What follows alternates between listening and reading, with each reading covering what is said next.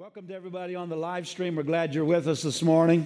We're so thankful for this technology, and we don't want you to just listen. We want you to mix your faith, Re- reach and and uh, use your faith for what God has for you this morning.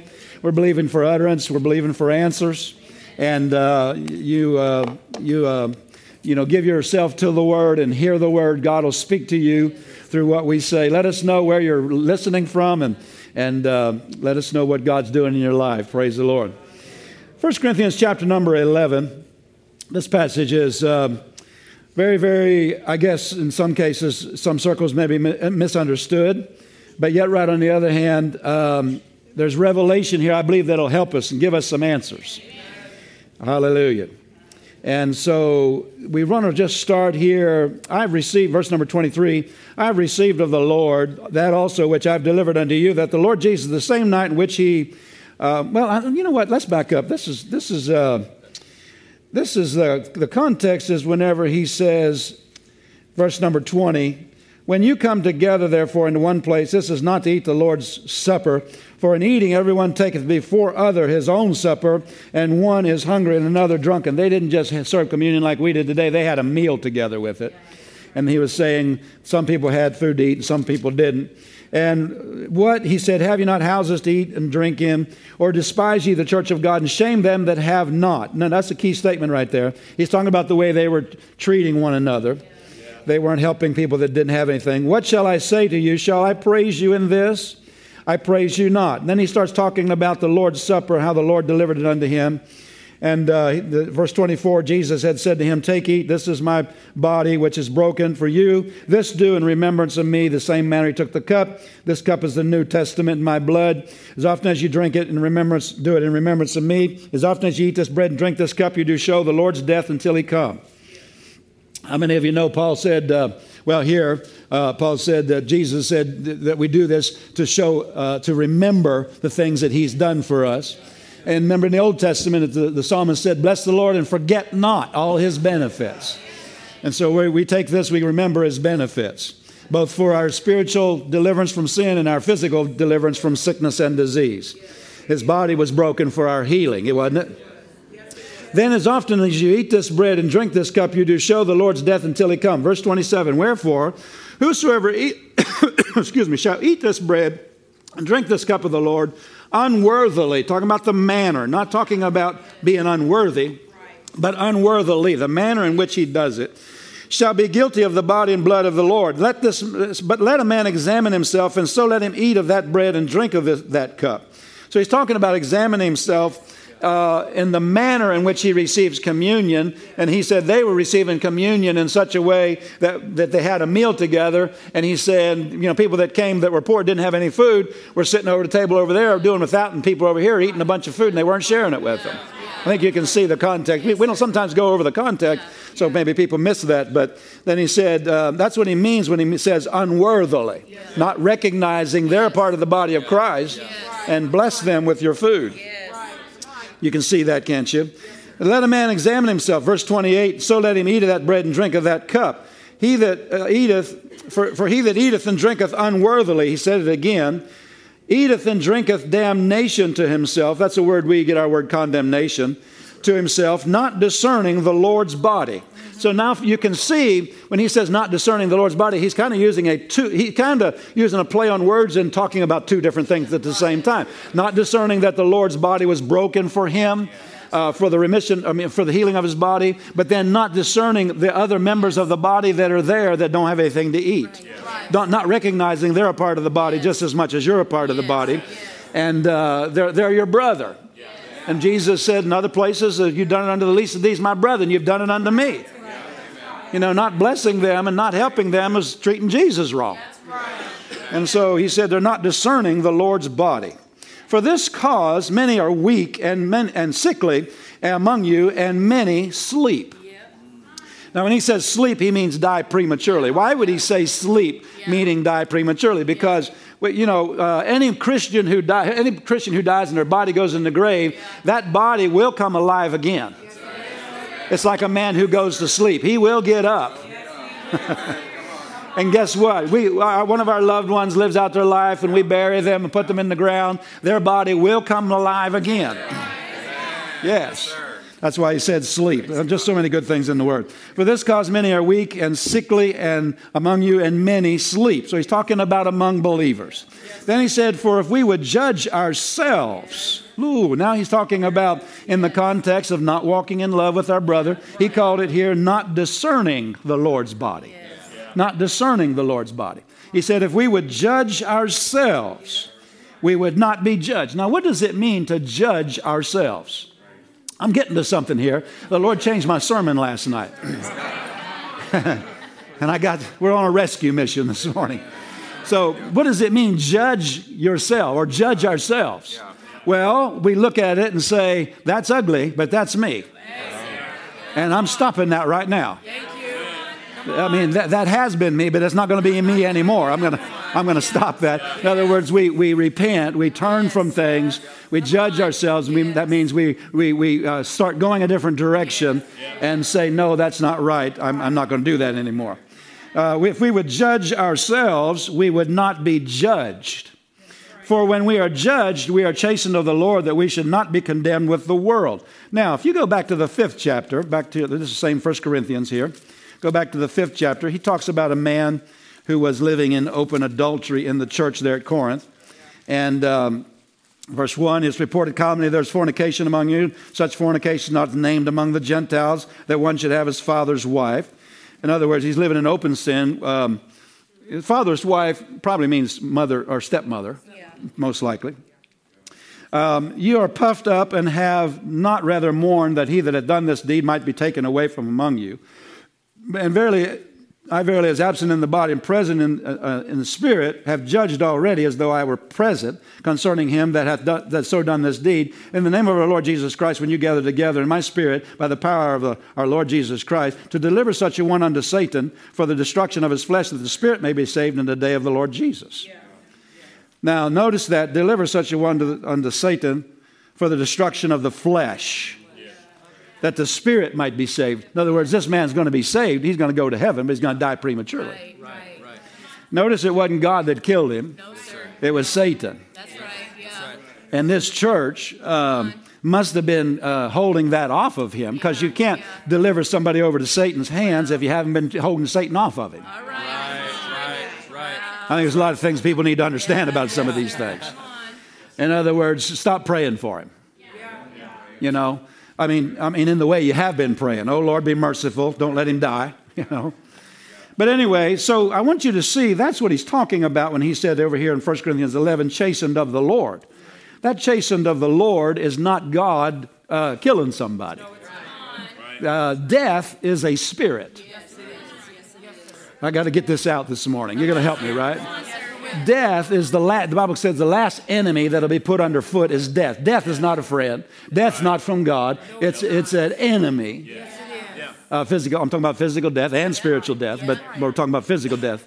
It's an enemy. And remember over in the Old Testament, whenever the last plague went through Egypt, the last plague was the death of the firstborn. You remember that? And the Bible said that the, the death angel went through Egypt and destroyed all the firstborn.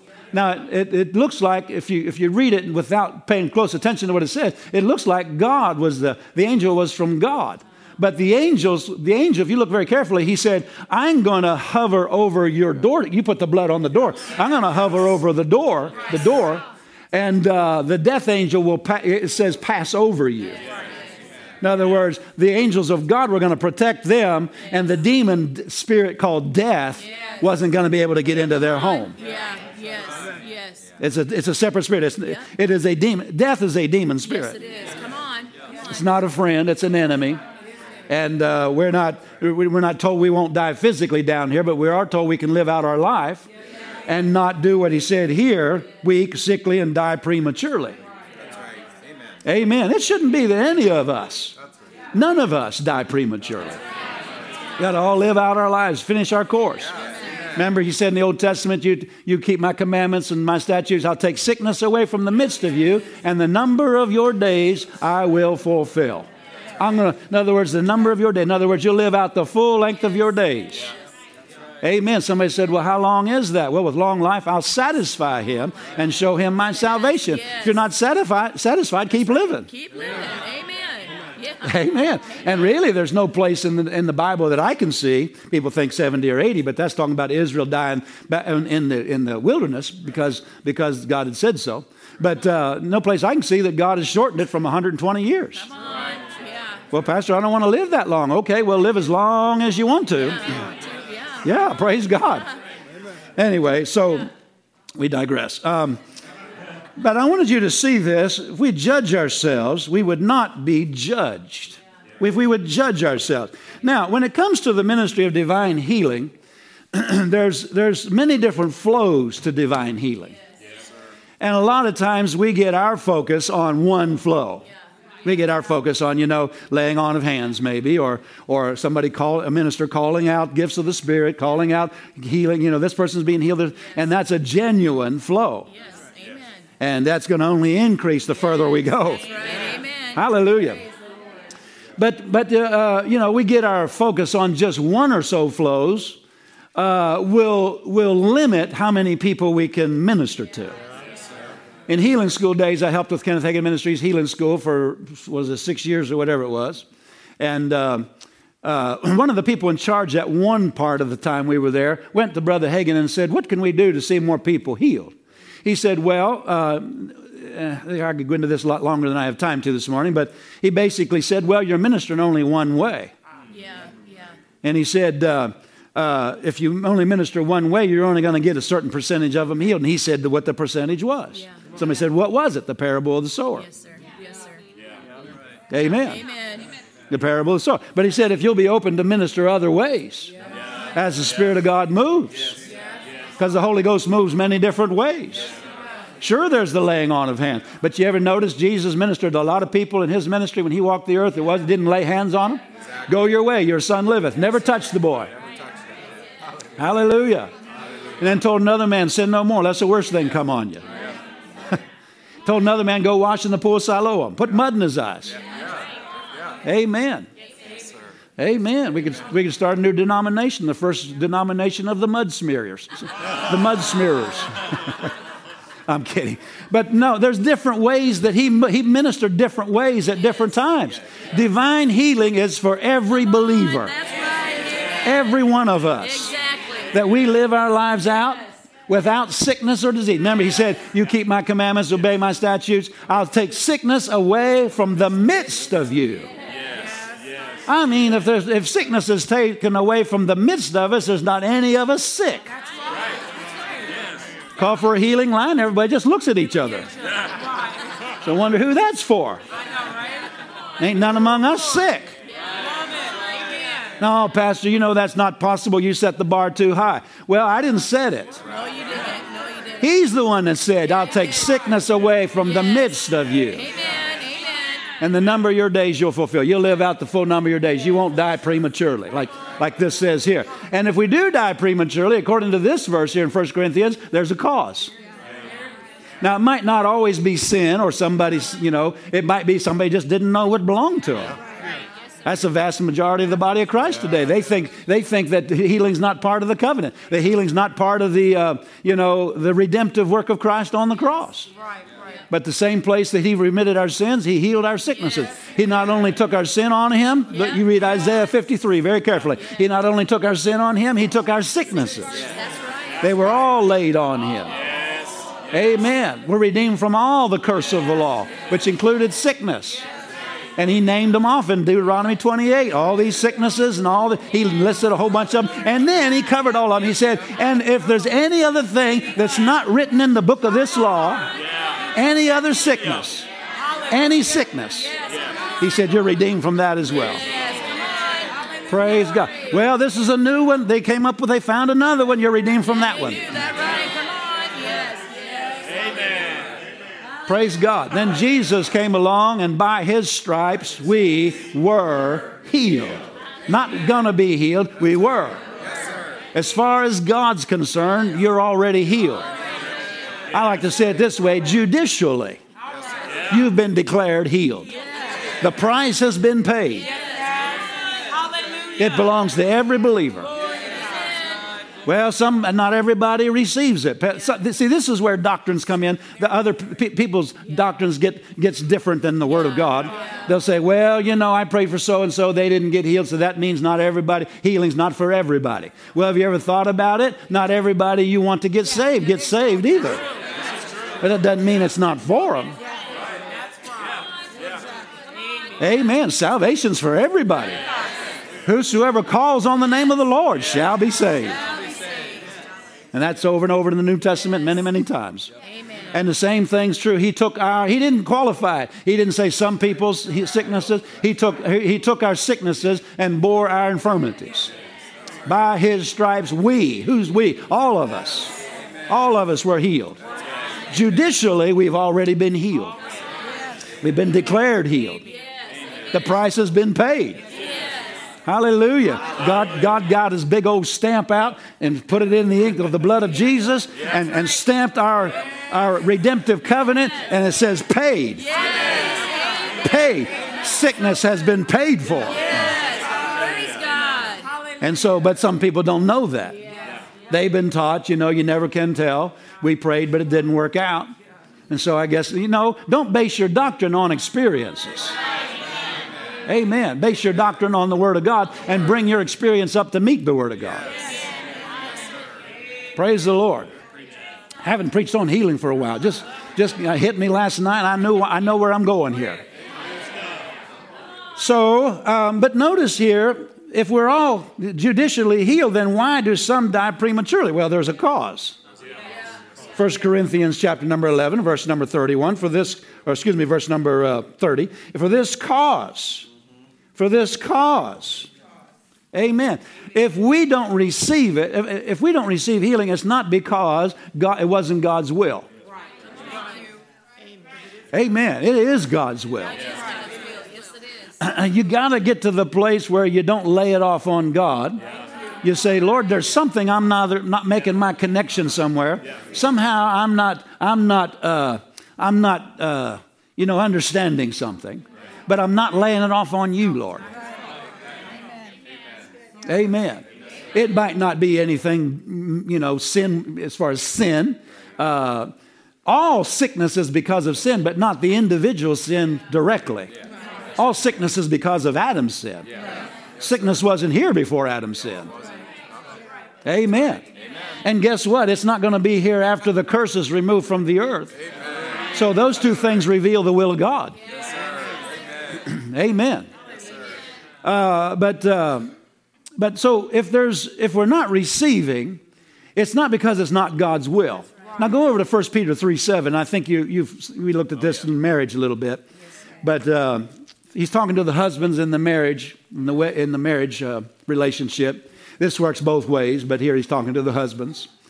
Husbands, dwell with your wives according to knowledge. What? Giving honor unto the wife as unto the weaker vessel, talking about the physical body. The, giving honor unto the wife as the weaker vessel, uh, uh, being heirs together of the grace of life. What, the, what does that say now? Lest your prayers be hindered. Oh my. Oh my, my, my, my. And it didn't say lest God won't heal you. It's talking about we did something to block it. Whatever we're praying for. He's not talking about God saying, I'm not, no, I don't want to heal them. Oh, he wants, the, the word, the Bible says God is full of compassion Yes, he is. Yes, he is. and of mercy. The word compassion and mercy, the same Greek, Greek word and Hebrew word, really. Uh, he's full, and uh, you look up the word compassion, it means he's full of uh, eager yearning. Oh, my, my, my, my. He longs to do so much for his people. But many people think it's just sort of automatic. If something's his will, it's automatic. Well, salvation's his will, but that's not automatic. We've got a part to play. There's a Godward side and a manward side to everything. Right? So, so we've got to receive what he has provided. I remember the Lord taught me Isaiah 53. I was uh, needing some healing one day, and I, I just went through Isaiah 53, and surely he hath borne our sickness and carried our disease. I got so happy on that. I got to shouting. I got out of the car to go into the church service, and I stepped up on the sidewalk, and the Lord said, Therefore, believe that you receive. I took a few more steps. I, I got so excited, I had to, I had to stop chuckling for a second until I, And so I said, I said, Father, I, I, see it. You took it, and I believe I receive it. And it's like somebody, just like something hit me on top of the head, just disappeared. All the symptoms just disappeared. See, it wasn't just all up to God. That's right. Amen. People say that concerning the grace message. They say, well, it's just all up, it's just all up to God. Well, God certainly has a big part, but yet, right on the other hand, we've got to mix our faith with what God provided for us. And sometimes, as we go to believe God, He'll show us things that are hindering our prayer. Now, that's on our end, not on God's end. Not God saying, no, I don't want to. It's us getting something, getting crossways with God somehow. Now, look over in Matthew uh, 13. I believe it's verse number 15. You can tell me if I'm right. Um, Matthew 13, verse number 15.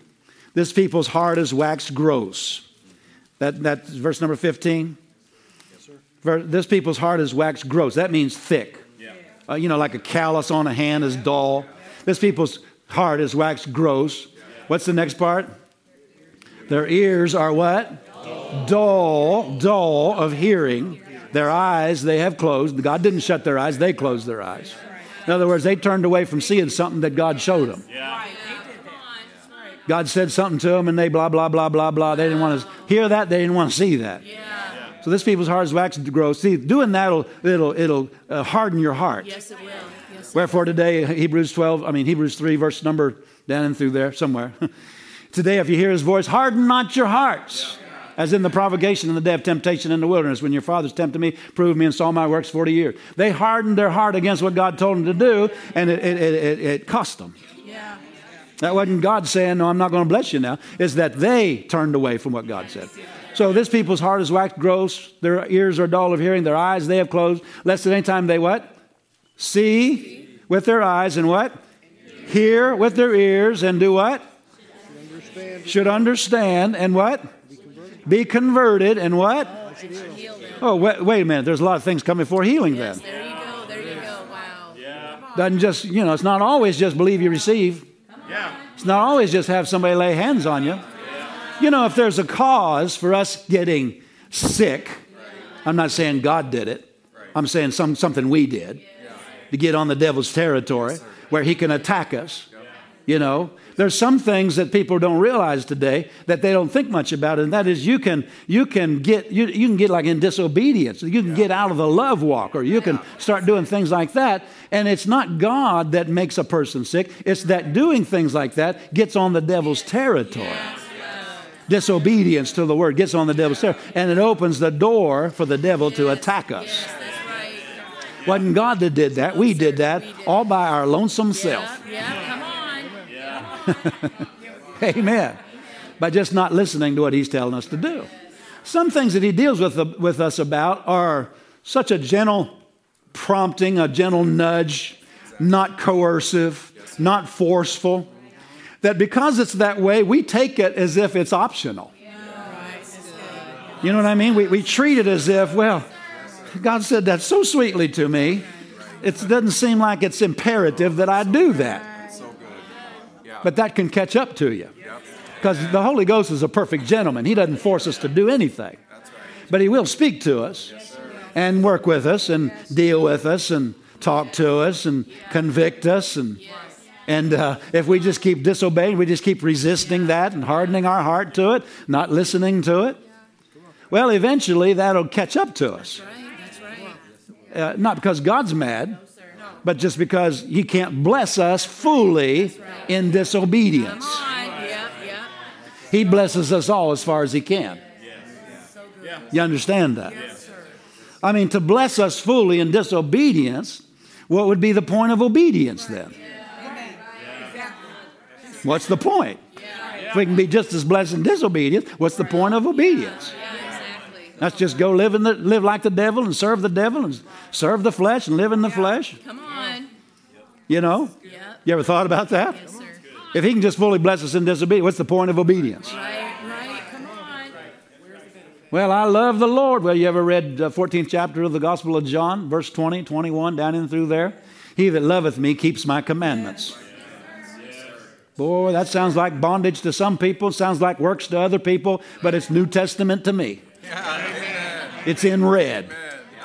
No, I'm not in bondage. I don't have to. I don't, I don't have a whip over my head, you know, from God. But I do like to stay on God's territory. I don't like to get on the devil's territory.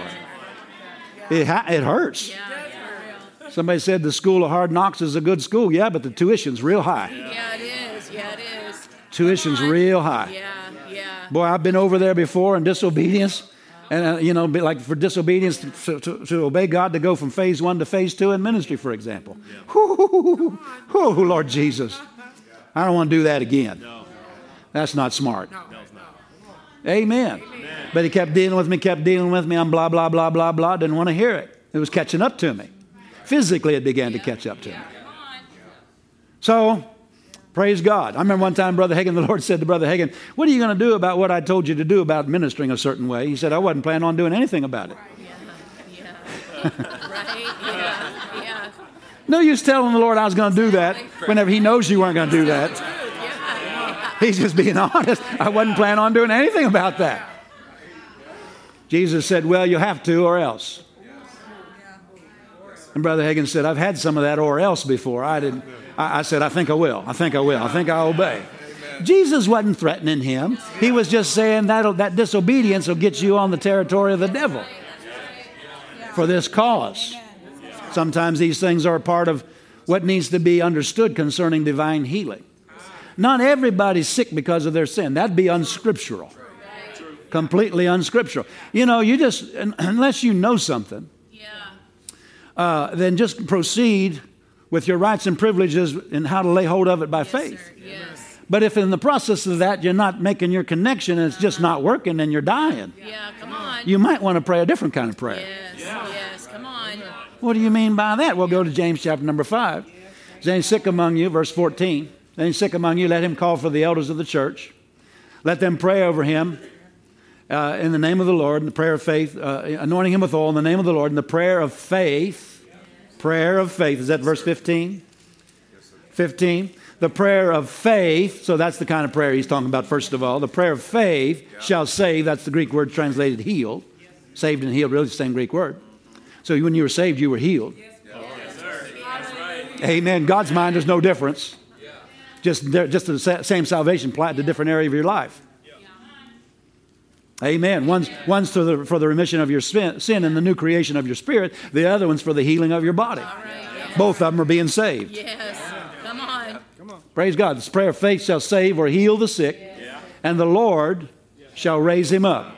And, look at this, if he's committed sins, they shall be forgiven him. If. If. If means he may not have. He, may, he If he has, he can repent of that and, and get, get that block, get that cause out of the way. Amen. Hallelujah.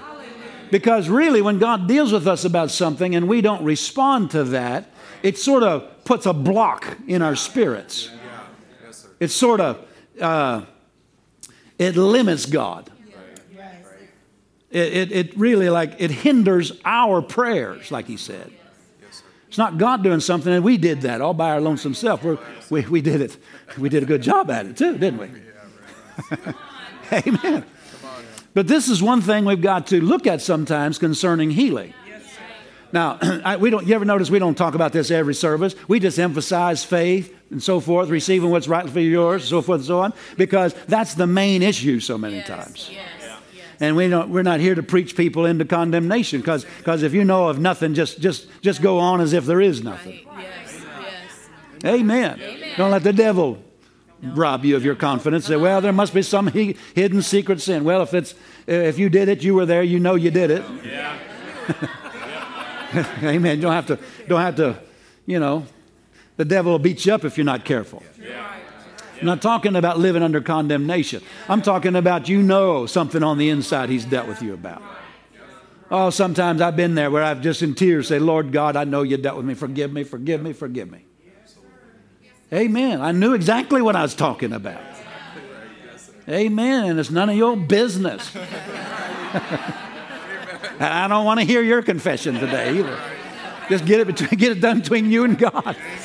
Woo! Glory to God. Thank God for the blood. Amen. We confess our sin. He's faithful and just to forgive us our sin. Cleanse us from all unrighteousness. As soon as you get cleansed, right now, you're just as worthy as you were before that all happened. I mean, hold your head up high and go after what belongs to you. Amen. but I'm just saying these things can be the issue sometimes. If he has committed sins means he may have and may not have. James 5. If means we shouldn't approach every situation as in, oh, you must have some sin in your life.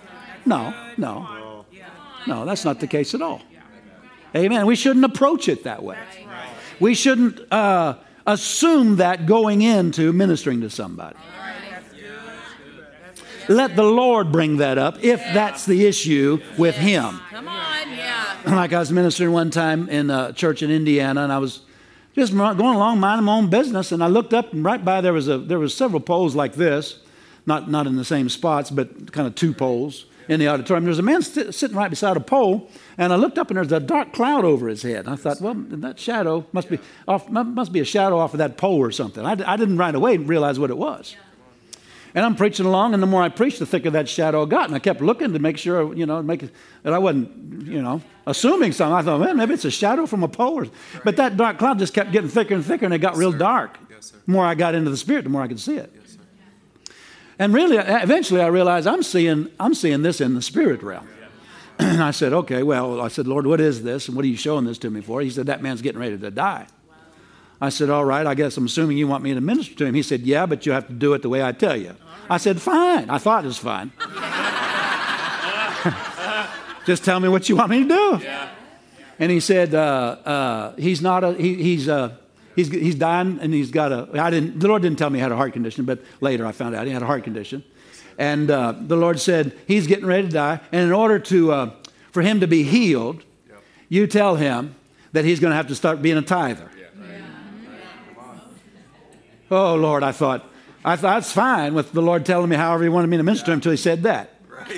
I said, I said, tell him to be a ti- to become a tither. I said, you tell him.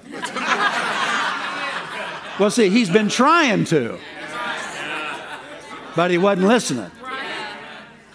Now, you might hear something like that, and, and, and I could tell you the whole story. He, he, uh, I called him up. I turned the mic off, had him sing. I didn't. That's not for public consumption. You know, that's just between him and God. And I told him that privately. I called the pastor over and I said, "Now, is this one of your?" At the end of the service, not right away. Is this one of your members? Yeah, he's here. I said, uh, "Do you, you know him?" Yeah. I said, "The Lord told me he's getting ready to die." Uh, and, and the man spoke up and said, Yeah. He said, I've got a heart condition. The doctor said I could die any minute. Well, you start getting bold then, you know, like, bless God, I heard from God. and so he said, uh, I said, Well, the Lord told me I'm to minister to you, but he told me to minister to you the way that he told me to. He said, Okay. I said to the pastor, The Lord tells me that in order for him to be healed, he's going to have to become a tither. You feel that holy hush? I said, uh, Pastor, I said, you, you know him. Yeah. I said, Is he a tither? He said, No. I said, uh, Well, the Lord told me to tell you if you want to be healed, you have to become a tither. Now, people hear that and they go, Oh, see, all those preachers want his money. Listen, he wasn't going to tithe to me. Come on. Exactly. right Exactly. Right. I'm there for two days and I'm gone. Yeah. Yeah. Come Won't, on. won't see him again. Haven't seen him again the rest of my life. Yeah. Right. Haven't even heard from him. Yeah. Haven't got a dime from him. Come on. I suppose he's still alive. I don't know. Yeah. Yeah. And I said, uh, uh, see, see, now listen to me. Listen to me. I've seen people get up here that I knew they weren't tithing and got completely healed. Oh, well, well. Well, uh, what's, the, what's the deal? God was dealing with that man. He hadn't yet dealt with these individuals. You know, we all have different levels of light. Yes, sir. Yes, sir. Yes. Yeah. That's why you can't put a pat answer on everything. That's right. Right. You can't say, well, Lord, see, now that man, the, the Lord told him if he wanted to be healed, he had to be a tither. So we need to tell every tither that's the case. Not the case at all. Not the case at all. Not the case at all. Maybe they don't have enough light. Maybe they haven't been, God hadn't been dealing with them for however many ever years. Right. Right. Amen. Amen. So uh, he said, uh, no, he said, I don't tithe. He said, uh, well, the Lord told me if you want to be healed, you have to become a tither. See, that's just what the Lord, see, somebody said, well, why, why did the Lord tell you? Because he's merciful. Because he's merciful. He had been talking to that man, the man wasn't listening. So, out of his mercy, he's trying to rescue him.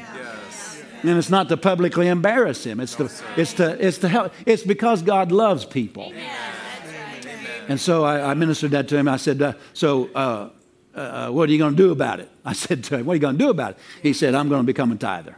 I said, the Lord told me that if you would de- declare that and make that adjustment, he'll heal you tonight on credit.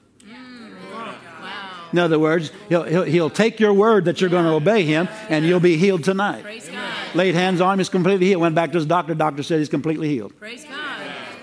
Praise God. Praise God. Yes.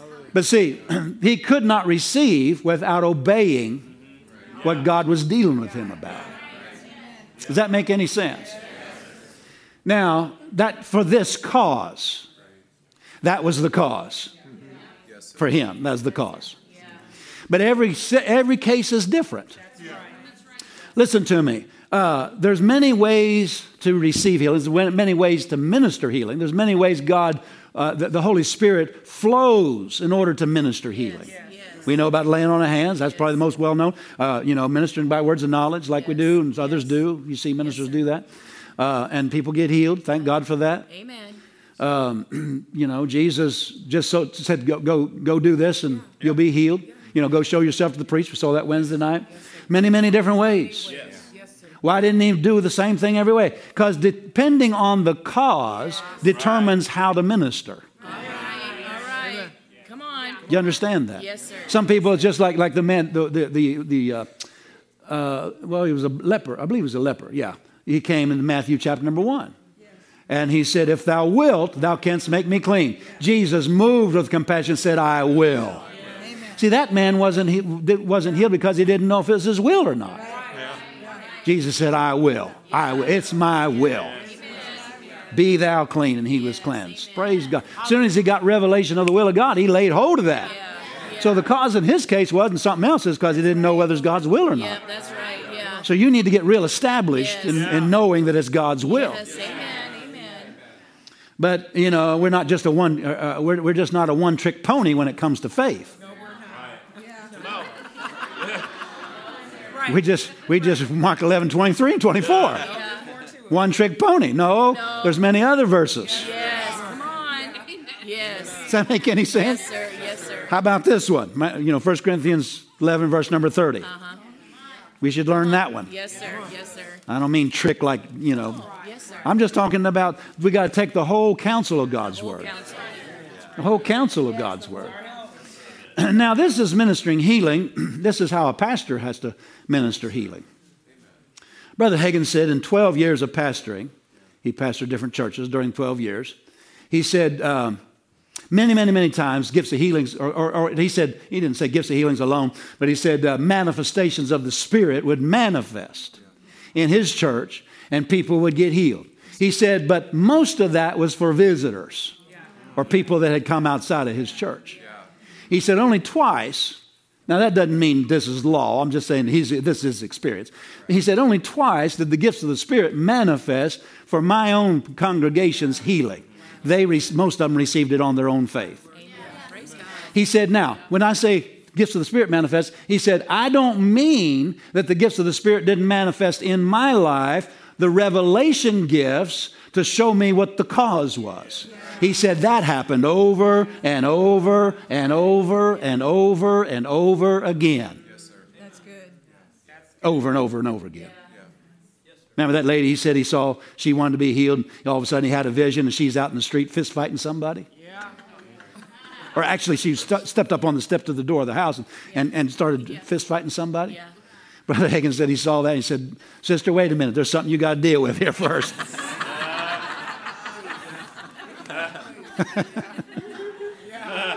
Amen. you know, people they like to land on the hands, but you start operating in start operating in revelation gifts, They'll start like, whoa, I think uh, yeah. blah blah blah. I think I'll go to the other church. Yeah, and stay sick. Yeah, that's exactly right. Ah, uh, come on now. No, these things aren't to embarrass, they're to get us over the hump. Get us, get us, you know, people get high center with their faith. Boy, there's believing and confessing, but and the wheels are turning, but they're going nowhere. You know what I mean by high center? In the country, you drive on the dirt roads and you, you, you create ruts, and if you're not careful, you can get down in the ruts, and the, the center of the car will get hung up on the center of that. Yep, yep, that's right. You're going nowhere. People do that in faith. Yeah, yeah. Boy, they're moving in. I mean, you can hear it. They're not going anywhere. Believing and speaking, confessing and binding the devil and rebuking, and nothing's happening. Well, we ought to have enough intelligence if nothing's happening. Eventually, we say, well, maybe I should pray differently. James 5 said the prayer of faith's one way, but keep on reading. Yes, sir. Come on. What's it say? Prayer of faith saves sick, the Lord raise him up. Yeah. We'll raise him up. Well, actually, uh, you know, prayer of faith there, he's talking about the prayer of faith. What's that, verse 15? Yes. Prayer of faith. That's one kind of prayer. Yes. Will save the sick or heal the sick. The Lord will raise him up. And if he's committed sins, they'll be forgiven him. Yep. Confess your faults one to another. Pray one for another that you may be healed. Then he said, the effectual, fervent prayer of a righteous man avails much. Now you look up the words prayer there. There's one that says the prayer of faith, not that one, but the other two there. The prayer uh, of the, the effectual, fervent prayer. You look that up, it's a different, totally different Greek word. It's the Greek word for supplication. Yes, sir. Yes, sir. Totally different kind of prayer. That's what Paul said in Ephesians 1. He said, I cease not to pray for you, Ephesians 1, Ephesians chapter 1, pray for you, making mention of you in my prayers. Prayers. It's the Greek word for supplication. He said, I pray this over and over again. Prayer of faith, you don't pray over and over again. If you pray the prayer of faith seven times, you prayed it six times too many. It's the truth. The prayer of faith is one that you believe you receive when you pray. Got it. Don't need to pray anymore. I got it. I got it. But this kind of prayer you pray over and over again. Yeah. Yeah. It's not the prayer of faith. Right. It needs to be prayed in faith. Yes. But Paul said, I cease not to pray for you. I cease not to make supplication for you, that the eyes of your understanding would be enlightened, that you would know the hope of his calling, so forth and so on. Amen. So there's one kind of prayer. He said up there the prayer of faith in James 5. Then he said uh, there's another kind of prayer you can pray for healing. The, the effectual, fervent supplication of a righteous man makes tremendous power available. This is the kind of prayer Hezekiah prayed. Isaiah 38. Yes. Hezekiah was told by the prophet. Now, it's one thing for the doctor to come in and say, We can't do anything else. Uh-huh. You, you- you won't be alive anymore after uh-huh. six months. Uh-huh. That's one thing. But hey, Hezekiah got a word from the prophet, Yeah. from God Set your house in order, you're going to die. Yeah. Come on. Oh, yeah. Oh, my Lord God. Yeah. Yeah. The doctor's got less authority than God. Uh huh. That's so true. Well, I guess it's just all over. God said it's going to happen. No, you got to know what the word says. Isaiah had enough, I mean, excuse me, Hezekiah had enough knowledge of what was in his covenant. See, he had a covenant. I'll take sickness away from the midst of you, and the number of your days you'll fulfill. But he just got a word. He's not going to fulfill the number of his days. That contradicts what the, what the covenant says. So he, Isaiah walked out and he turned his face to the wall.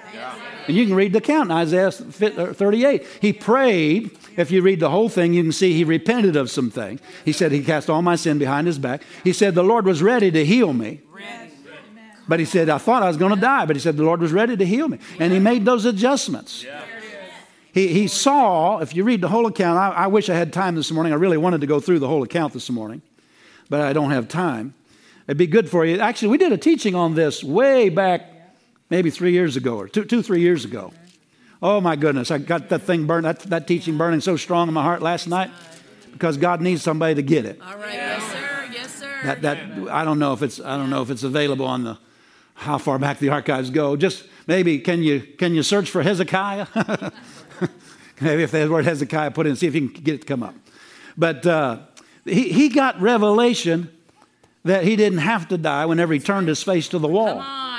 Now, what do you see when you turn your face to the wall? Nothing. I mean, that gets your attention.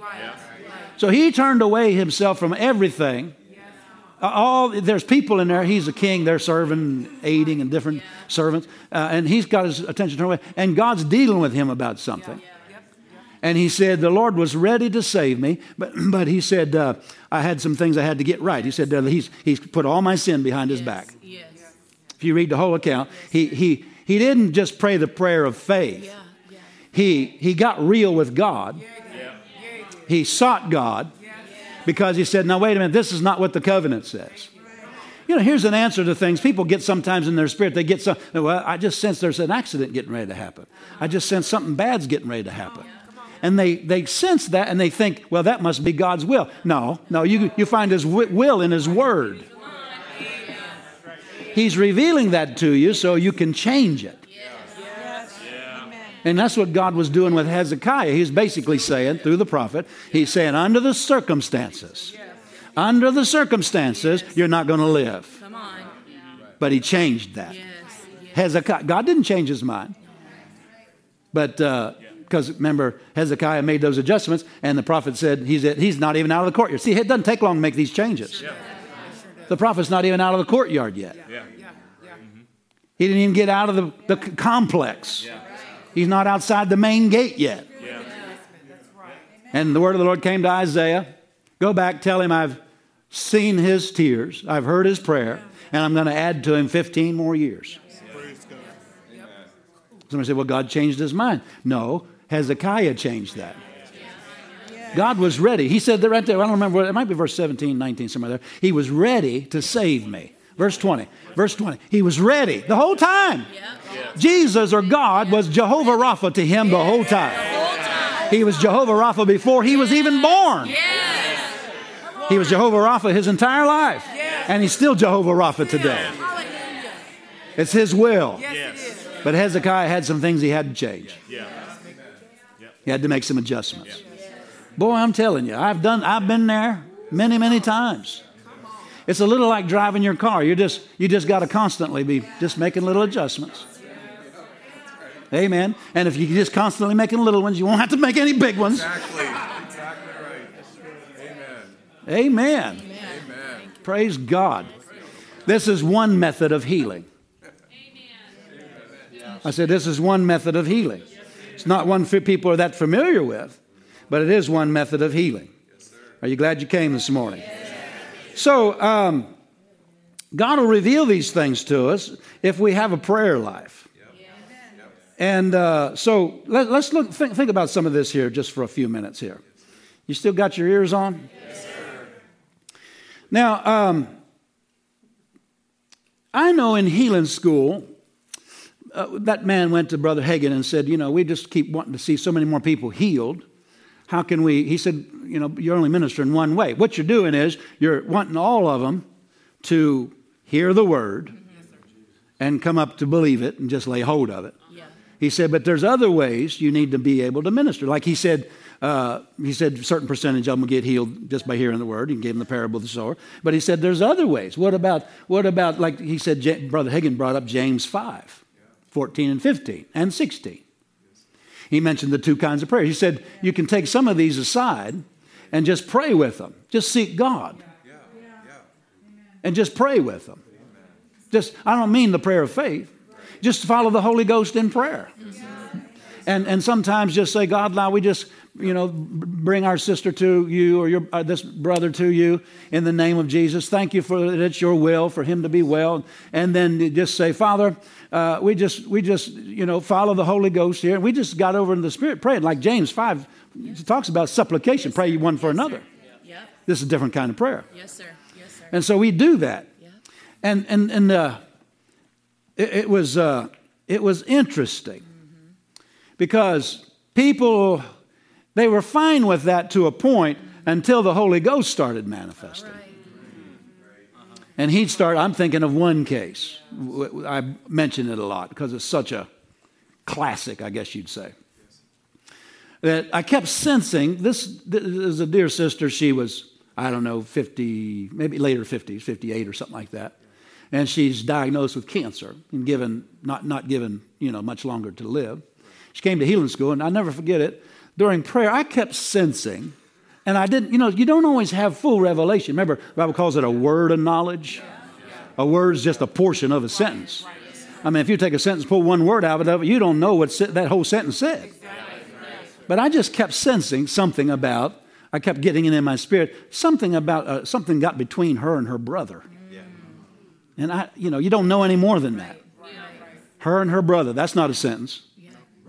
Her and her brother have good fellowship? No, must not have been because something wrong with her and her brother. Right. So it's something here about her and her brother. A word, not, not a sentence, not a paragraph, a word. Yeah, come on. Sometimes he says more, like last night.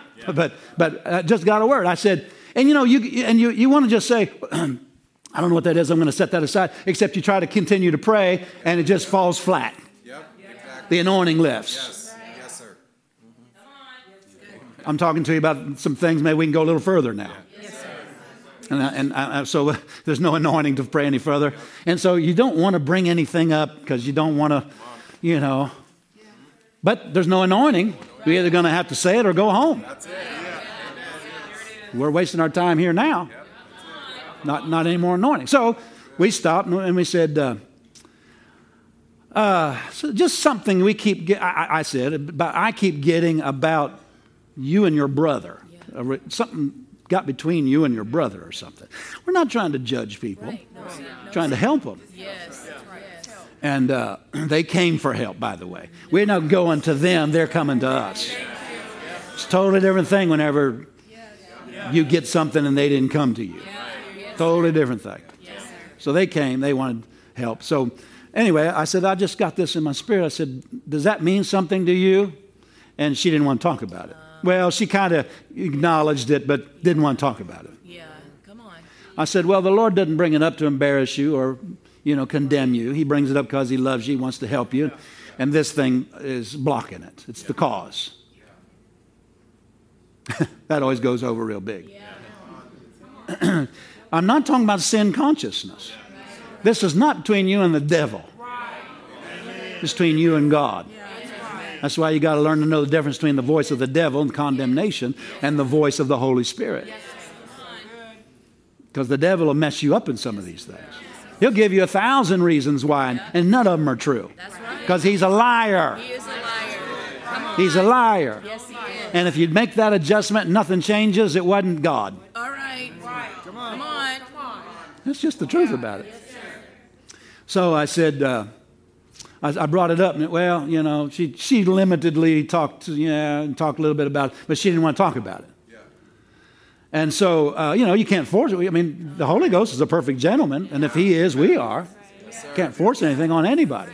Well, you know, she just sort of got antsy and didn't want to stay much any longer. And, and so uh, we said, okay, well, well, we'll just come back tomorrow or something.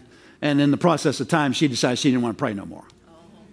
Somebody said, what happened? She died. God do that? No. No, sir. No, she just wasn't willing to judge herself. Yes, wow. Had something to do with her and her brother. Found out later, had to do with her and her brother. She cheated her brother out of some of the inheritance. All right, all right. Amen. Yes, sir. Man, you can think you're getting ahead on certain yeah. things, and actually it's, it's costing you. Yeah, come on. Come on. That's the truth. I said, that's the truth. You read some of these healing ministers' uh, testimonies William Branham, Lester Sumrall, Catherine, uh, uh, not Kathryn Kuhlman, but uh, Aimee Semple McPherson, uh, Maria Woodworth Etter, uh, and others. All of them, God called them, and none of them wanted to obey.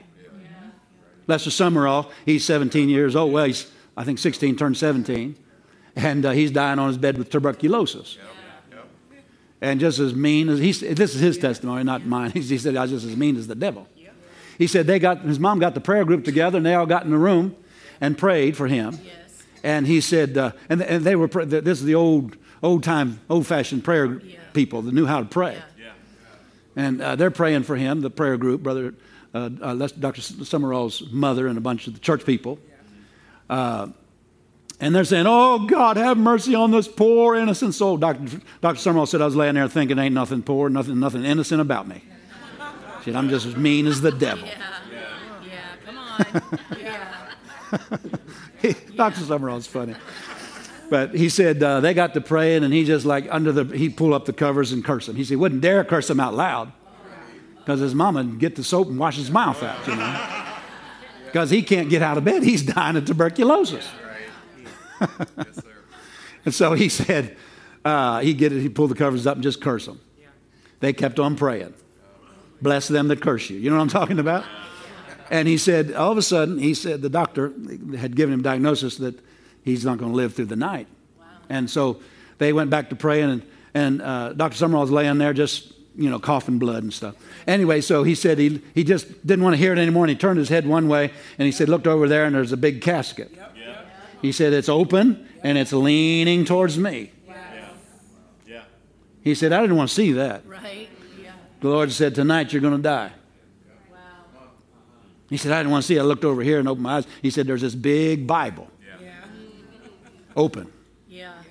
And he said, The Lord spoke to him, Tonight you choose. Either you obey me and preach my word, or tonight you'll be in that casket. Wow. well, see, there's a cause. There's a cause. He's just rebellion, in rebellion against the call. Amen. Well, he decided he thought he wanted to live. You know, 17 years old, hadn't even lived hardly yet. There's a whole lot of story to it. But anyway, that, that night he was completely healed. He fell into a deep sleep. Woke up the next morning and said, Mom, I'm hungry. She said, Well, you can't really eat. You know, it'll, it'll affect you. He said, No, go make me some, whatever daddy had, make me breakfast. Right, right, right. She made him all the ham and eggs yeah. and everything. Yeah. He ate it and said, Got any more? She thought, well, dying people get a last wish. Yeah. You know. she didn't have any faith. But he ate it, and within three weeks, he's out on the road preaching. Yeah. Hallelujah. Hallelujah. Lived till what, 80 something, 80, up in his 80s. But almost died. Wow. You read some of these other people, uh, you know, like Aimee Semple, uh, yeah, Aimee Semple McPherson. She came back from China. Her husband died in China. She came back with one daughter, I believe, and was raising that daughter, and kept, God kept dealing with her to go preach. She said, Well, Lord, I got a daughter now. I got to take care of my daughter. And she's making excuses. She got sick and sick and got down to the death, got down to the part. She, she's in the hospital, got down to the, in the hospital over on the wing where the people that are right next to the morgue are. You know what I mean by that? In other words, they're moving her closer to. Yeah. It's not funny, but it's oh. funny. Yeah. And so she's, she, she, she's going in and out of consciousness. Yeah. Yeah. Wow. And she said, she heard the voice of the Lord speak to her, said, Now will you go? See, God didn't put her there. But sometimes when people get in that condition, then they'll listen. Yeah. It's not that God put them there so they'll listen, but sometimes we just are that way. Amen. Yes, when your back's against your wall, the wall, turn your face to the wall. Yeah, come on. You better find your wall. Yeah, there you go. There you go. Come on. Yeah. Yeah, turn around, turn your face to that wall. In other words, put that thing behind you and face God and say, God, what is it? What is it? Remember Dr. Dufresne? Yeah. Yes. Lord said, You disobeyed me. That's why I came on you. No, the God didn't God didn't do that. We got to hear that this morning. God doesn't do these things. He doesn't make people sick. He has no sickness in heaven. Where would he get it? And he doesn't go in league with the devil. But he does have to sometimes remove his hedge of protection because he can't bless disobedience. And then the devil has access. Amen. And that's, that's why these things happen this way. And you could, I could tell you story after story. Uh, uh, William Branham, for example, he was a denomination, I think, Baptist minister, and he was out doing something out, recreating out in the woods or something, hunting or something. And he came past this tent where they were having gospel meetings. He went in, found out it's Pentecostal people. He had never heard of the Pentecostal message, never heard of being baptized in the Holy Ghost, except that night uh, that, that, he, he, got uh, acquainted with it. He found out about it. And he kept coming back, and eventually they put him up to preach, and he preached, and then he, I think he was filled with the Spirit, and then uh, they, many, many pastors asked him to come preach. He's the one that God used to lead the healing revival. Yeah. Except whenever all these invitations came from that tent meeting to go preach, he said, because uh, he's married, uh, he's got a family, he's got, I forget how many children at that time, but uh, the, uh, he was married to a, his wife was out of a real, I guess, affluent mm-hmm. family. A lot of money, a lot of prestige, you know. And uh, uh, Brother Branham, he told his wife about what God had done at this Pentecostal meeting, and all these preachers wanted him to come. And then he, uh, his wife, and he told her family. Well, her family didn't like them associating with these low people. Right, right. These yeah. simple Pentecostal yeah. people. Yeah. We're highfalutin, you know. Mm-hmm. We're high society. We got we got money and we're prissy, you know. and so they ended up talking him out of it. And Brother Branham canceled all his meetings. And as a result of disobedience, he opened the door to the devil. And within, I think, three years, his wife died, and I think it was, was it two, of, two or three of his children died. And on his wife's deathbed, she said, She's dying. And she said, Honey, she, you know, William Branham's there. Honey, do you know where we missed it? He said, Yes. She said, You raise our children with those people, the Pentecostal people. We missed it because we, we went, we disobeyed God and didn't go with what God was telling us to do. We, we rebelled and disobeyed because of our family. Amen. See, these are the kinds of things we don't like to hear. There's a cause. In other words, that wasn't God's will that his wife die and his children die. No, no, a thousand times no. The Lord is good and his mercy endures forever. He's not out killing babies and killing people's wives and taking mamas from children and hus- wives from, from husbands. No, no. But sometimes there's these adjustments, adjustments that have to be made. Are we making any sense this morning? And so these things have to be looked at sometimes. And uh, it's, not a, it's not a negative thing, it's our help, it's our mercy, it's our answer. Hallelujah. Now, um, Brother Hagin made this statement. He said, with, he said, let me see if I can find the exact quote so I say it correctly. Um, while I'm finding this, the, the uh, reason someone is sick determines the method of healing. In disobedience, for example, God's still the same. He's still the healer. He is their healer, and healing belongs to them, but they're not in position to receive it. There's three reasons Christians are sick. Number one, one or the other, not always all three, but one, they just don't know what belongs to them. Can't have faith for what you don't know. If you think God's will is that people be sick, well, then you're not going to have faith for healing. Yeah, right. Or if he heals some and heals, doesn't heal others. We just leave it up to him. It's just him sovereignly. No, he sovereignly said he himself yes. took our infirmities yes, and bare our sicknesses. Yes, sir. so then, second of all, number one, because people don't know what belongs to them. Number two, they don't know how to appropriate it by faith. That's what we talk about so much about how to receive what you need by faith. And then number three could be because of disobedience. Disobedience. now I've been in one of I've been in all three of those categories at different stages of my life. First one's long gone. I know now. I know what's in the covenant. Yes. I know he, he, healing's just as much part yes, of the covenant as, as, remission of my sin. Yes, Praise God. You know that too, right? Most of us, I believe. Then I know, number two, how to lay hold of it. But if I've ever gotten in trouble, it's because of number three. That's why I was so sickly before I came here to pastor. God didn't do that to me. I was doing that to myself. Remember what God told Paul on the road to Damascus? His name was Saul. King James says it's hard to kick against the pricks. The Amplified says it's dangerous. It'll turn out badly for you to offer vain and perilous resistance. That's a lot of bad words. Dangerous. Why is it dangerous? Because you open the door to the devil. Number two, uh, it'll turn out badly. The Bible says the way of the transgressor is hard. It turned out badly. And then number three, to offer vain, vain means it never works. Yeah, that's right. Vain, you can, you can fight and fuss and kick yeah. and bawl and squall, and, yeah. Yeah. but it won't work. It won't work. Vain and perilous. Perilous is another word for dangerous. Yes, yes. To offer pain, vain and perilous resistance. So resisting the Holy Ghost, resisting what He's dealing with you about, is vain, it's perilous, dangerous. It'll turn out badly. Amen. Not because it's God's will. We all still in the same room? And so uh, he said, Brother Hagin made this statement if you get your spirit where it ought to be, your body will respond. In other words, it'll respond to that. The condition, it'll respond to the, getting, uh, the condition of your spirit.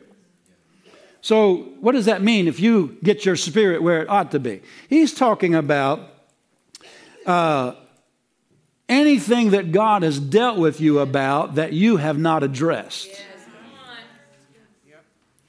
You get, you and I both get convicted about certain things. And uh, if, we, if we judge ourselves by that, if we deal with that, it'll keep the door closed to the devil. That's what yes. God wants. Yes, There's a place. Yes, I hear the Spirit saying this right now. There's a place in me, talking about the Lord, talking about in Him. There's a place in me where nothing by any means shall hurt you. There's a place in me where the doors are completely closed. Hallelujah. And there's a place where there's give, you give no place to the devil. There's a place that is a safe place, protected place, a preserved place, a place of heaven on earth, the very best that I have, a place not even of divine healing, but a place of divine health, where you're kept by the power of God, kept by my covering, by my protection, by my power surrounding you. And there's a place where the devil has no place. Ha ha ha ha. So seek to follow me and learn to know that place. And not only know it, but live in it. Hallelujah. And you'll be, you'll experience, like the Bible said, where the devil has no opportunity. Hallelujah. Hallelujah. Praise be to God. Hallelujah. Praise be. And I go over to 1 John, chapter number, I believe it's chapter number 5. Praise God. Praise God. Look here. It, uh, 1 John 5 18. We know whatever's born of God sins not. He that is begotten of God keepeth himself, and that wicked one toucheth him not. That's what the Holy Ghost is just talking about. A place where the devil can't even touch you. I'm telling you, we, we don't shoot high enough. Come on.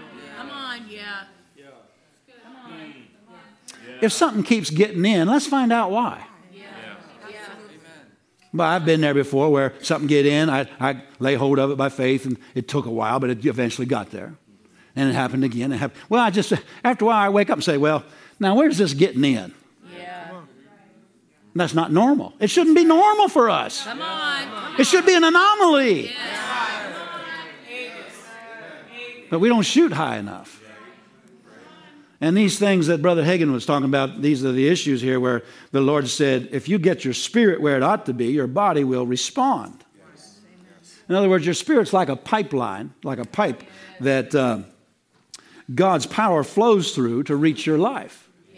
And that can get clogged up, so to speak. Does that make any sense? And so, uh, what, what God intends be flowing into your life and flowing freely into your life, not have access because of different things. It could be different things. It could yes. be disobedience to what God's told you to do. It could be, uh, you know, unforgiveness. Yes. Your fleshly nature uh-huh. wants to just hold on to that offense or something yeah. like that. Yeah. Amen. Are we getting any, any, any, making any progress here this morning? So, really, the maintenance of your life as God intended it to be is in the maintenance of the condition of your inward man. Keep things real clear on the inside. I've had to do this. I've had people come to me this way, and they've said, you know, Pastor, I, you know, we were talking yesterday, and I said so and so, and uh, that really bothered me. I need to, I need to ask you to forgive me. I said, well, I didn't think anything of it. I, I mean, to me personally, I didn't think anything of it.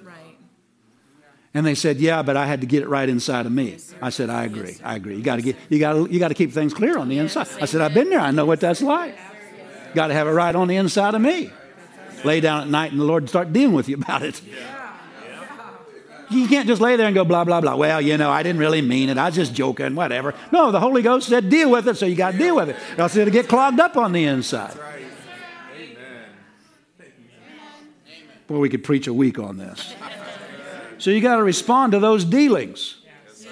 Now, There's a lady here, when you were a child, God spoke to you about the call to ministry. He spoke to you when you were a child, and uh, you've not been really paying attention to it. You've not been addressing it. You, you've not had your thoughts on it. And now you're in a condition where you're paying more attention to God because you need some help in some area in an area of your life. So you're paying more attention to God. And God's saying to you this morning through me, because He spoke to me last night, He's saying you're going to have to do something about that. You're going to have to address that. You're going to have to talk that, you're going to have to get that right between you and God. Amen. And he told me last night what it was that you were called to the ministry, and he spoke to you as a child, spoke to you. But um, uh, you haven't, you just sort of had your own plans and gone your own way. But now, now since you're paying a little bit more attention now, you're, you're gonna, he's going to deal with you about this again. This isn't pastor dealing with you. This is pastor hearing from the Holy Ghost. Maybe, maybe he's already started talking to you. But the Lord said to me very specifically last night, he said, now they're going to have to address that. They've, they've, uh, they've, they've you know, learned some things about faith, but they're going to have to address that now. Yeah. Yes, sir. Yeah. Amen. And he said to me, this is what he said. I will just read like, I just wrote it down because I wanted to say it just like he said it. And uh, he said, uh, I'm telling, the Lord spoke to me last night because I said, okay, I just wrote that down or I actually put it into my computer. I said, all right. And, I, and, uh, and uh, you know, I, will say what you said. Yeah. I'm not going to call you out. It's just between you and the Lord. But uh, I'll say what you said. And I put it down and laid my phone over there and went back to studying what I was going to preach. Yeah. it was a good sermon. Yeah. But then he started speaking to me again. All right, come on. He said, I spoke to you and gave you the revelation of this as her pastor, so that I so that I know. Uh, so let me get this right. Uh, so that I know her after the Spirit to help perfect her in faith Okay, so he, he's saying, I want you to know her after the Spirit. Yes. He's talking to me. I want you to know her after the Spirit yes. because she doesn't see herself after the Spirit. Right. Right. She tells herself, This is who I am. This is what. No, the Lord spoke to you as a girl. Yeah. Come on. Yeah. Come on. He said, He told me last night while I'm back to my sermon. he said, No, I spoke to you about that last night so you would know her after the Spirit. Because she doesn't see herself after the Spirit. She sees herself the way she thinks your own plans. They said, I want you to know her after the Spirit so you can help her see herself after the Spirit. Well, I didn't know her after the Spirit in this way. I didn't know this, but God said it. Her spirit, he said, her spirit knows this, but she's been setting it aside and not giving her thoughts to it, not giving any thought to it. But now she's turned her attention to me because of needs she has in her life.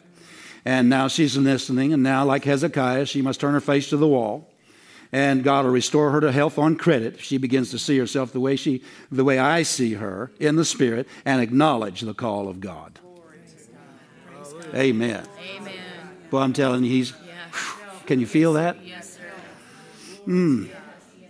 My, my, my. This is help right, to, right here this morning. Hallelujah. If she'll respond by acknowledging the call, you might not have to do it here by running up here. You just do it between you and God but by acknowledging that call and surrender to it. Yeah, I see that, Lord. I see that, Lord, and you got to tell your husband. You got to tell your husband. In Jesus' name. And she'll progress. If she'll respond and acknowledge that call and surrender to it, she'll progress in faith for her healing. Hallelujah. Hallelujah. Hallelujah. Praise God. This is a little different way of ministering healing, but it's, it's just as much power. If you sense that, there's just much power in the room to heal that. Praise God. I remember whenever I didn't want to acknowledge the call to pastor. I mean, remember we get together in our prayer group, the, everybody but me praying for the pastors. I thought they were praying for other pastors. Yeah, these pastors need prayer. Pray, pray for them. But they're praying for me. They, I was a pastor. Yes.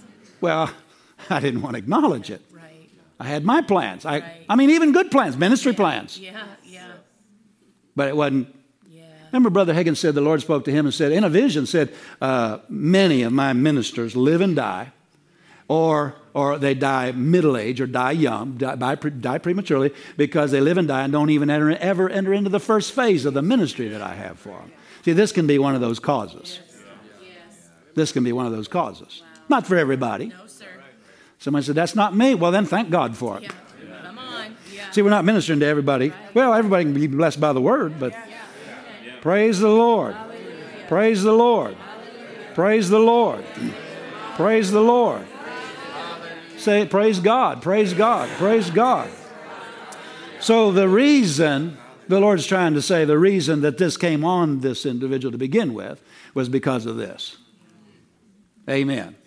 So, to fully get the best God has for us, we've got to obey God in these things. Amen.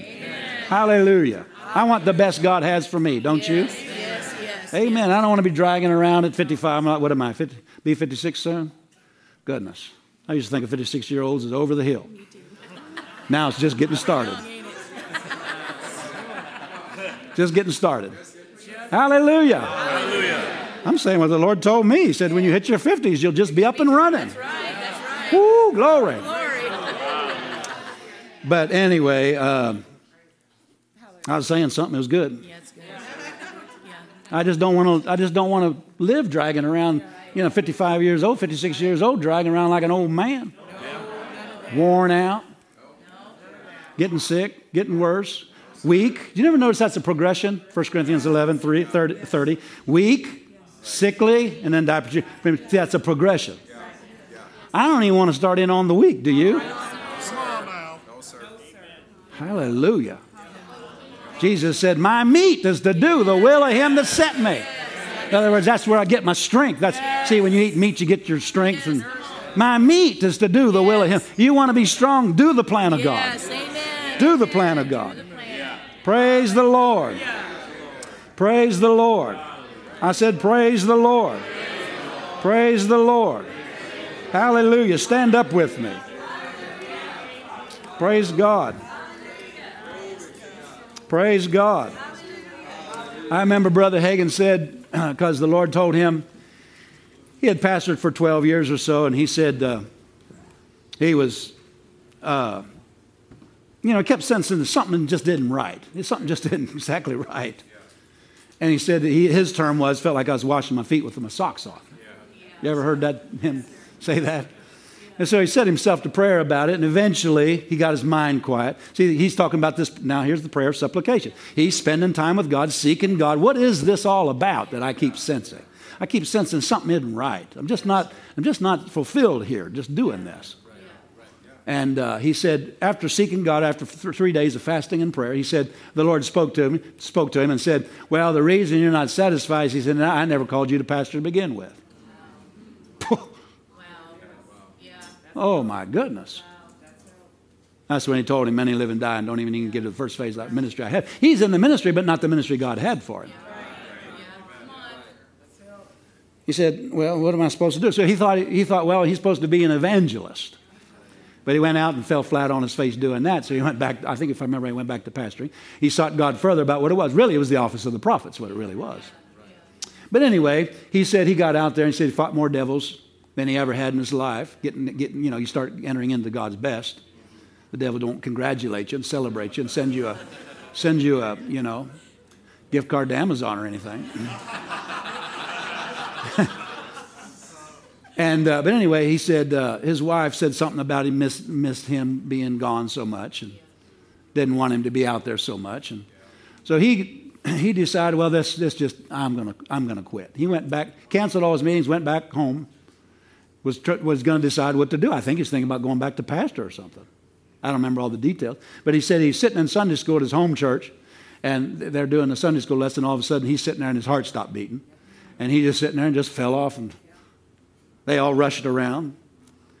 And uh, he said, Miss Oretha's in another, you know, back then they had the men's Sunday school class and the ladies' Sunday school class. you know, when I was a young kid, the ladies sat on this side of the church and the men sat on this side of the church. That makes me feel older than I am, you know, but that, that's the way we did it. Now, now they've changed that when I wasn't very old, but that's, that was interesting. Amen. it always has bothered me when I had to sit with my mom on this side. It's like I'm supposed to be on the men's side, you know. but anyway, uh, he, Miss Oretha is in the ladies' class, and she sensed, she, she just picked it up in her spirit. Something's wrong, something's wrong. She started gathering up her stuff to, to leave and find out what's going on. And they had taken Brother Hagin to another room, and, and she, she went over there, and she started weeping. She said, Brother Hagin, well, called him Ken, you know. It's all my fault. I put the pressure on you, you know. And uh, the, Lord, the Lord made him confess that he would obey God. Yes. And when he did, heart started beating, and he was completely well. well, praise the Lord. Somebody said, I don't believe that's God. Well, the fruit of it proves it. The proof of the pudding is in the eating. You ever heard that? If it works, praise God. Hallelujah. I want results. Don't you want results? Now, sometimes some of the things he deals with us about is not necessarily complimentary. We have to adjust some things. We have to make the, make the adjustments. I've been there. Oh, I've been there. But, but see, it saves your life. Amen. Remember that time I was driving from one church to the next and got supernaturally sick? I said, Lord, I got knelt down when I got there. I'm going to just pray and rebuke the devil. He said, You're only quoting to me half of that verse, quoting James 5, you know, resist the devil. He said, First it says, Submit yourself therefore to God. I said, Well, I did. I came out here, obeyed you, traveling ministry. He said, How many times have I talked to you about criticizing preachers? What'd you just do with that pastor up there at breakfast? Oh, I started weeping. Amen. If you ain't been there, you ain't been fur yet, like Brother Hagin said. You just got to deal with things sometimes. And if we're too proud to make adjustments, then we'll just have to be bound by the devil. That's all. Pride will get you killed. Amen. Hallelujah. Well, maybe next service we can preach on everybody's going to get a new car by the end of the week. this is helping us. Amen. Woo! Somebody shout this morning. Thank God. Thank God, thank God, thank God. Hallelujah. Hallelujah. Hallelujah. Even believers, Ephesians 5, 4 27, is it? 26, 27. Neither give place to the devil. We got authority over him, and it says, don't give him place. Don't give him place. You know, we can do that. Look at your neighbor and say, You can do that. Give no place to the devil. Tell him you can give him no place.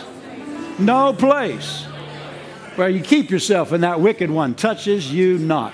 Woo, that's the way I'm going to live. That's the way I'm going to live.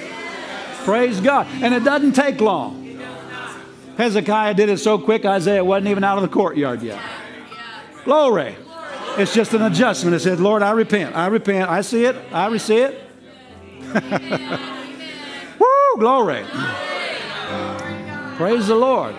You know, you wonder about some people. They never have a testimony. They never shout about anything because nothing's happening. You just wonder what's going on.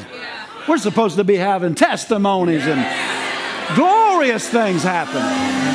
Hallelujah, hallelujah, hallelujah. Hallelujah. Glory be to God. Glory be to God. Glory be to God. Amen, amen, amen. Amen. Praise the Lord. Well, we can all benefit from this. Glory to God. I remember one time I, I said, I don't know what happened to me. I guess I got a burr under my saddle or something. I, healing school, I kind of got perturbed at people and I sort of chewed them out. How long, you, you, how long is it going to take you to get it? And you know, they had been there a whole week. And I, I don't know, I just got irritated in the flesh. You ever gotten irritated in the flesh? And I just sort of, and I, after the service, I sensed the Lord wanted to talk to me. So I made my way. It seemed like it seemed like it seemed like it was a little. He wasn't really happy or something. So I made my way back. There's a room. If you go back where the prayer and healing center was, there's a hallway, and then there's a speaker's room right across the hall. I went in there and locked the door, and I knelt down on, on the, you know, by a chair there. And I said, Lord, what is it? And he said, I took it personally the way you treated, the way you talked to my people today. And he laid in on me. Boy, I got off my knees and I got down flat. I wanted to get as low as I could so I wouldn't get knocked down. Amen. He said, How long did it take you to get it? And he, he went in on me like that for about five minutes. I mean, I'm repentant. I'm, I said, Lord, forgive me. I am so sorry. He said, I took it personally the way you treated my people today. Well, if you've never been there, it's just, it's just part of life. You just got to make adjustments. Just got to make adjustments. Hallelujah. I'm not talking about living under condemnation. I'm talking about when He deals with you, you get it right, and then you stand back over in your righteousness. and just go on and in, in, the blessings of God with your happy self. Praise the Lord. I don't know. This is a shouting service, really. This is just a shouting service. Glory to God. Praise God. Praise God. Praise God. Praise God. It's a, it's a wonderful thing when you haven't been getting results and you make the adjustments and now you're starting to get results. Woo, that's shouting, that's shouting the territory right there. Shouting territory. Praise God, praise God, praise God. Amen. See, I'm not just talking about you, I'm talking about things I've had to deal with. I remember one time I, I, I got real harsh here. That's something I just have to keep my foot on. You know what I'm talking about? Aren't you glad I'm talking about myself and not you? I said, I said something real harsh one, one service. And I went home and the Lord spoke to me. He said, Now, the next service, I want you to get up and repent publicly to the congregation for the way you talked to them last time. He said, If you don't, it'll open the door for violence to occur in your auditorium during a service. I said, Lord, can we have a service right now? I want to get. I had to get that right. See, keep it all clear down here. Keep everything clear down here. Keep it all clear. Keep it all clear. Paul said, I've lived in all good conscience for God and for men. Praise the Lord. That's where your faith works. Amen. Glory to God. Just giving the Holy Ghost time to get done what He wants to in our lives. Praise the Lord. Praise the Lord. Lift up both hands and say this out loud. Say, Dear Father God, my life is yours. It's all yours. I lay aside all my plans. I lay aside all my own thinking, even the thinking of others that have in mind a way I should go. I lay it all aside. I belong to you. I am your property. Use me the way you want to use me. Do with me what you want to do with me. And I'll obey you fully. Hallelujah. I'll do it with all my heart, holding nothing back for myself. My life is yours. Thank you, Lord, for making me a blessing. Thank you, Lord, for my faith working all the time because I completely am surrendered to the dealings of the Spirit in my spirit. Hallelujah. And not only that, but I live the good life, the, the healed life. Not just being healed, but live divine, in divine health. Praise God. And I'll be kept by the power of God where the devil has no access to me. This is my prayer before you today. This is my consecration to you today and I will not back out of it. I'm yours. Hallelujah. Hallelujah. Hallelujah. Glory to God. Glory to God. Glory to God. Y'all got something you want to sing? If you if you do, say amen. If you don't say amen, you got something. All right. Praise the Lord. You know, people say, well, you know, what, what, happened in service today? Oh, he just taught. No, I'm telling you something. People, people made adjustments that saved their life in here this morning. Amen. Amen.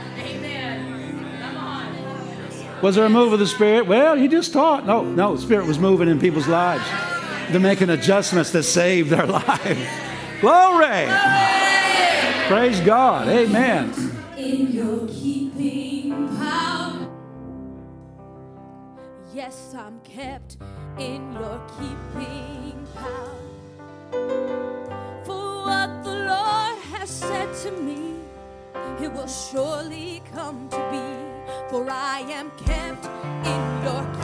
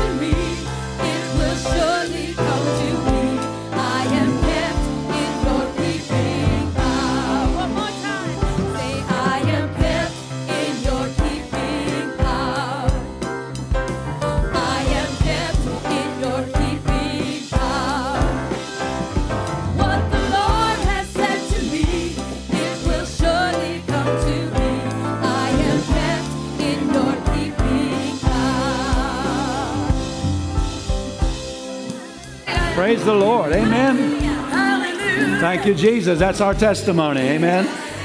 We're a kept people. I remember the Holy Ghost one time in prayer called us the untouchable ones. Hallelujah. Where the devil can't touch us. Amen. Ooh, glory be to God.